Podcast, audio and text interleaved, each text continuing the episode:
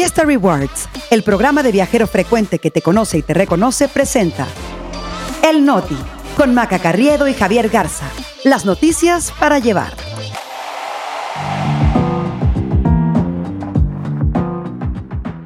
Es martes diecinueve de septiembre. Yo soy Javier Garza. Yo soy Maca Carriedo. Este es El Noti. Y nosotros aquí estamos. Ovidio Guzmán se declara inocente en Estados Unidos. Vinculan a Movimiento Ciudadano con estafa en Segalmex. Alcaldesa de Texmelucan se disfraza para exhibir a policías corruptos. El Noti. Noticias para llevar.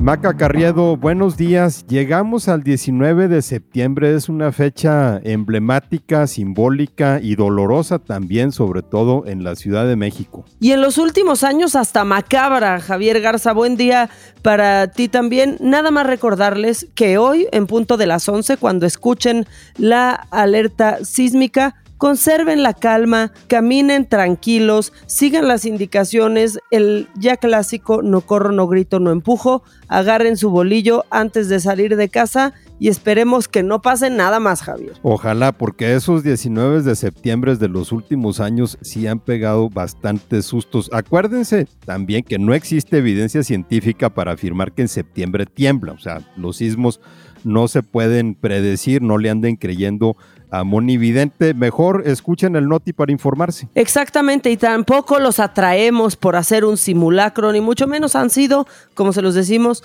pues coincidencias macabras. Y ahora vámonos con toda la información, porque vaya que tenemos mucho que contarles. Ayer Ovidio Guzmán, hijo del Chapo, tuvo su primera audiencia ante la justicia de Chicago en Estados Unidos, y él verdaderamente aplicó la de yo te lo juro que yo no fui. Se declaró inocente de los cinco cargos en su contra, incluyendo los relacionados con narcotráfico y lavado de dinero. El ratón, así se le conoce a Ovidio, entró a la corte vistiendo el uniforme de recluso de color naranja, pues porque ya saben que Orange is the New Black, y estaba acompañado de su abogado, Jeffrey Lichtman, el mismo que había representado a su madrastra, Emma Coronel, recién liberada, y a su padre, Joaquín El Chapo Guzmán. O sea, ya es prácticamente como de la familia. Después, la jueza Sharon Johnson le leyó los cargos y uno a uno los negó. Ahora, el declararse inocente de entrada no significa que ya van a ir a, a juicio. Normalmente hay que decir que es una táctica de los acusados para empezar a negociar, quizás declararse culpable, dar información sobre otras personas y obtener una sentencia reducida. Entonces, pues está frente a dos opciones. O le comprueba a un jurado que no tiene nada, pero nada que ver con el cártel de Sinaloa, o coopera con los fiscales y delata a otros miembros de su cártel. Mucha suerte tratando de convencer a un jurado que, apellidándote Guzmán y ser hijo del Chapo, eh, y no tienen nada que ver con ese cártel. Por cierto, el presidente López Obrador se refirió a este caso, dijo que Ovidio fue extraditado para evitar que el tema fuera usado con fines políticos en Estados Unidos, ahora que ya se vienen las campañas electorales. Eh, el presidente, eso sí, no explicó por qué el sistema judicial mexicano no fue capaz de juzgar y sentenciar a Ovidio aquí en México, pero dijo que la extradición fue posible porque el hijo del Chapo no estaba amparado. Justamente esto es lo interesante. Desde que fue detenido en enero de este año, Ovidio sí solicitó un amparo contra la extradición, pero en marzo un juez lo desechó y él no peleó ese fallo. O sea, ya no tenía ninguna protección. La pregunta es, ¿por qué Ovidio dejó de pelear la extradición? ¿Estaba seguro de que no lo iban a mandar al norte o ya empezaron sus abogados a negociar allá? Creo que sí es una pregunta importante, Maca, sobre todo si Ovidio tenía alguna seguridad de que no lo iban a extraditar y por eso había dejado de pelearla. Eh, por cierto, tenemos una fe de ratas. Ayer que estábamos hablando de Ovidio y luego platicamos eh, sobre el tema de las eh, mujeres de narcotraficantes, por error le cambiamos el nombre al esposo de Carla Panini, dijimos que se llamaba Américo Villarreal, pero ese no es Américo Villarreal, es en realidad el gobernador de Tamaulipas, es Américo Garza, el esposo de Carla Panini, y agradecemos a todos los que nos lo hicieron notar. Era para ver si, si nos estaban poniendo atención, Javi, y de paso una disculpa a Américo Villarreal por si es que lo metimos en problemas con su, con su esposa. Bueno, pues una disculpita. Ya para cerrar con estos temas belicones, ayer el presidente también dijo que se había hecho un escándalo sin justificación porque un grupo de militares rusos estuvieron en el desfile del dieciséis de septiembre. Dijo que él invita a todos los países por igual, sin importar que sean invasores o, o, o no invasores, y también dijo que en tiempos de Calderón se invitó a los rusos y nadie chistó. Se le olvidó un detalle, ¿no? En ese tiempo no había una guerra en activo detonada por Rusia por invadir un territorio que no le pertenece. Pequeña diferencia nada más que omitió el presidente de la República, quizá porque se le olvidó. Ahora nos pasamos a temas políticos. Mac, hemos estado hablando mucho de Movimiento Ciudadano, sobre todo por el misterio que es su postura frente a la elección de dos mil veinticuatro, y ahora este partido volvió a aparecer en las noticias, pero por el motivo que ellos menos desearían. Resulta que ya también salieron salpicados por las tranzas de Segalmex, en particular la conocida como la estafa lechera. Lo sacó el Reforma. Ellos publicaron que el empresario Alejandro Puente Córdoba, amigo del líder de Movimiento Ciudadano, de Dante Delgado, y operador de propaganda e imagen del partido, sobornó con seis punto siete millones de pesos a René Gavira. ¿Quién es este hombre? Exdirector de administración de Segalmex. ¿Y para qué lo hizo? Para obtener contratos de procesamiento de leche. Ahora, este soborno eh, en realidad lo reveló en un testimonio a un juez uno de los socios de Puente, el empresario Ricardo Lambretón, que lo habían detenido en junio pasado, y pues al parecer ya empezó a soltar la sopa.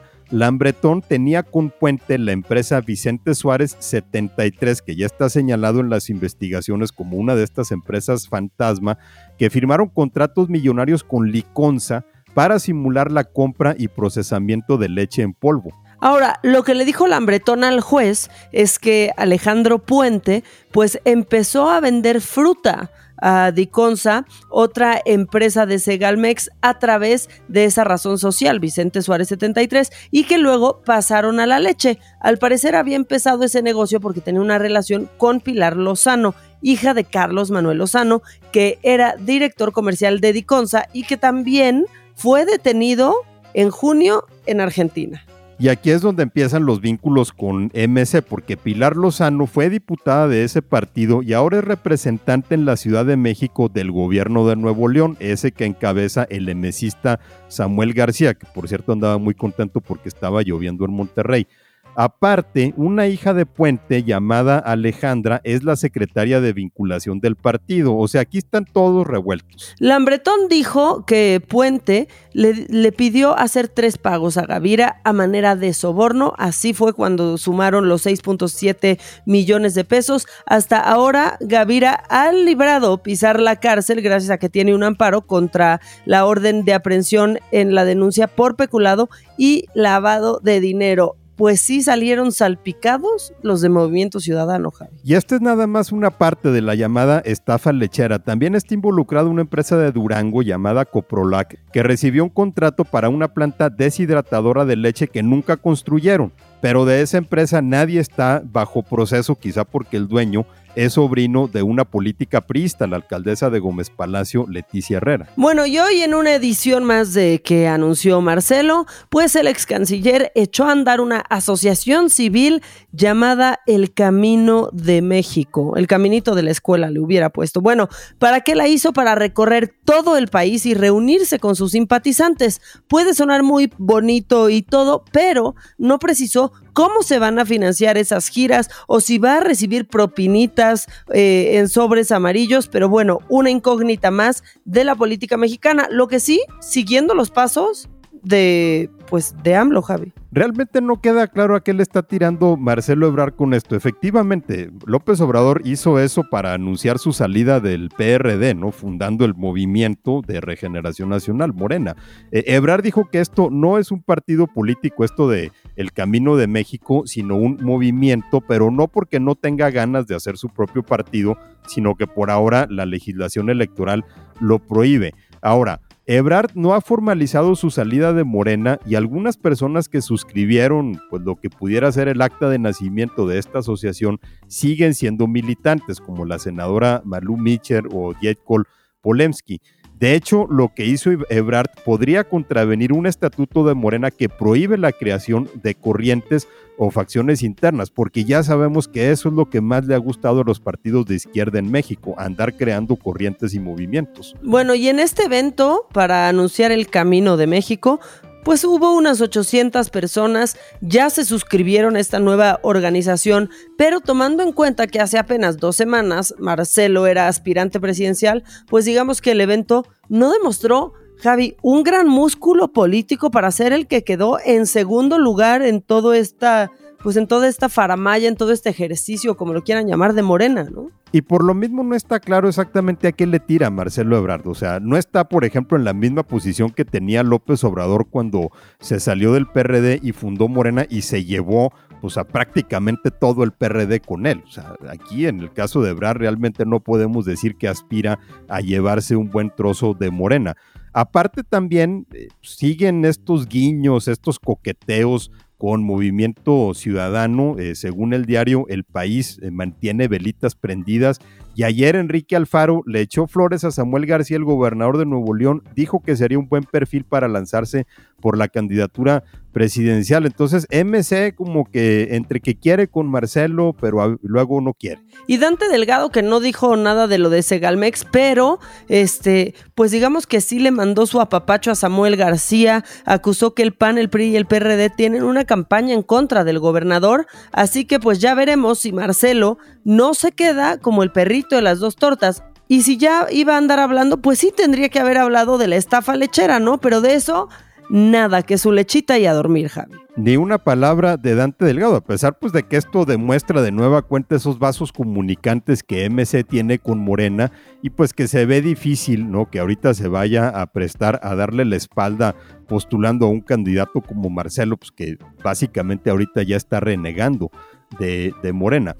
Ahora nos vamos a Nueva York, Maca, donde hoy empieza en la sede de Naciones Unidas una cumbre sobre cambio climático y desarrollo en el marco de la Asamblea General que se hace cada año, aunque la verdad estas reuniones pues ya dejaron de ser cumbres y si acaso llegan a lomitas. Para empezar, solo un mandatario de los miembros permanentes del Consejo de Seguridad, o sea, los que parten el queso en la ONU, estará presente Joe Biden de Estados Unidos, Vladimir Putin de Rusia, no va por obvias razones ucranianas, el francés Emmanuel Macron porque va a estar muy ocupado recibiendo al rey Carlos de Inglaterra, el británico Rishi Sunak no dijo ni siquiera por qué, solamente no va y lo mismo hizo el chino Xi Jinping. Se ha perdido bastante lustre la Asamblea General, eh, la verdad, y sobre todo ahorita con un tema tan polémico como el de el cambio climático. El presidente López Obrador tampoco va, perdiendo así la oportunidad de exponer sus grandes visiones sobre la fraternidad universal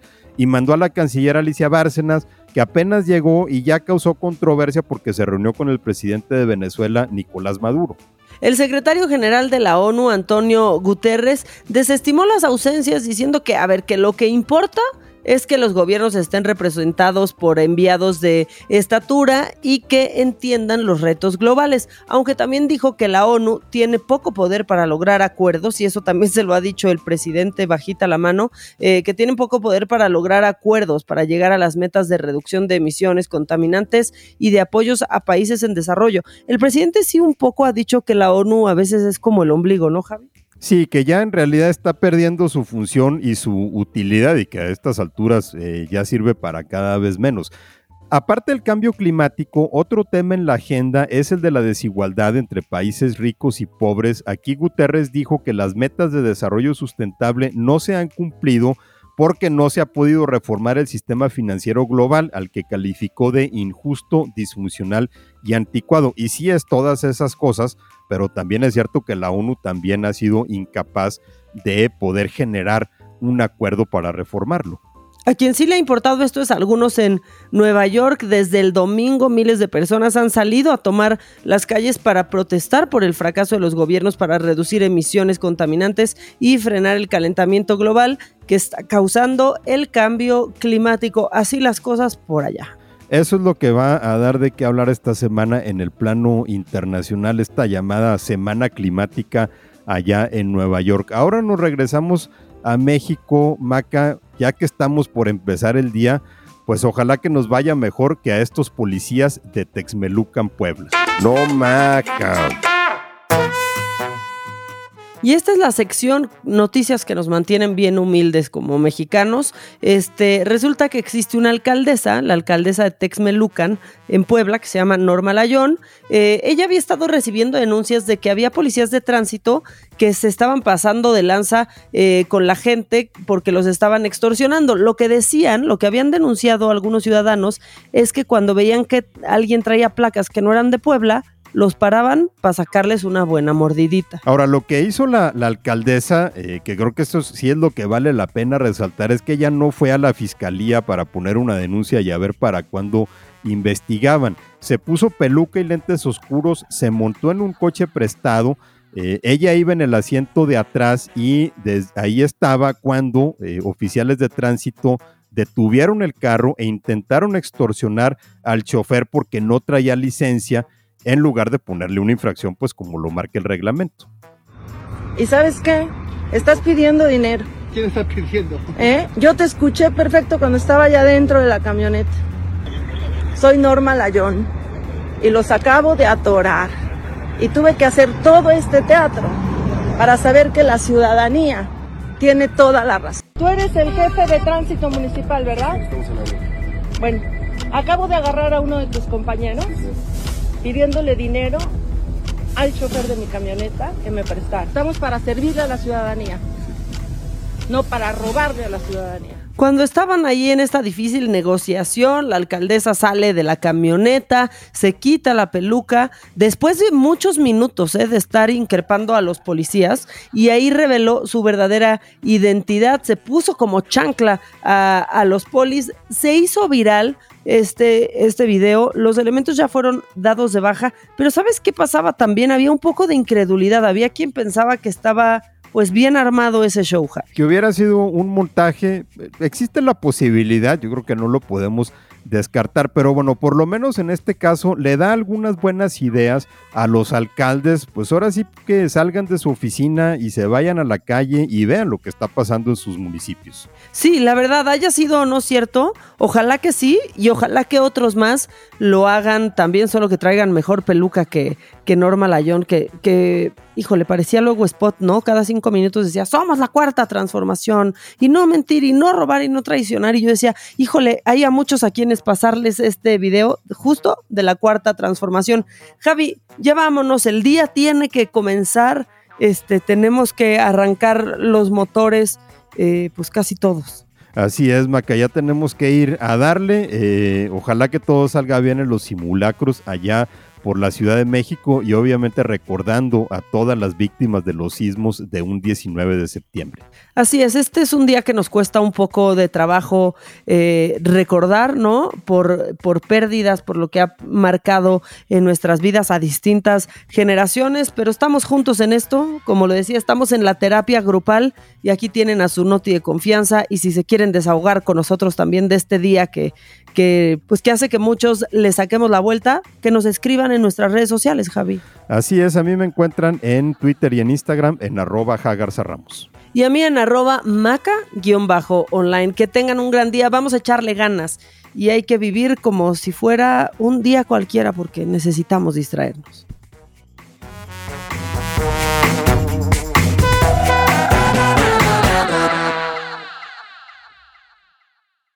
Vive experiencias exclusivas en eventos, conciertos, obras de teatro y más, gracias a Fiesta Rewards Invita. Fiesta Rewards presentó El Noti con Maca Carriedo y Javier Garza. Noticias para llevar.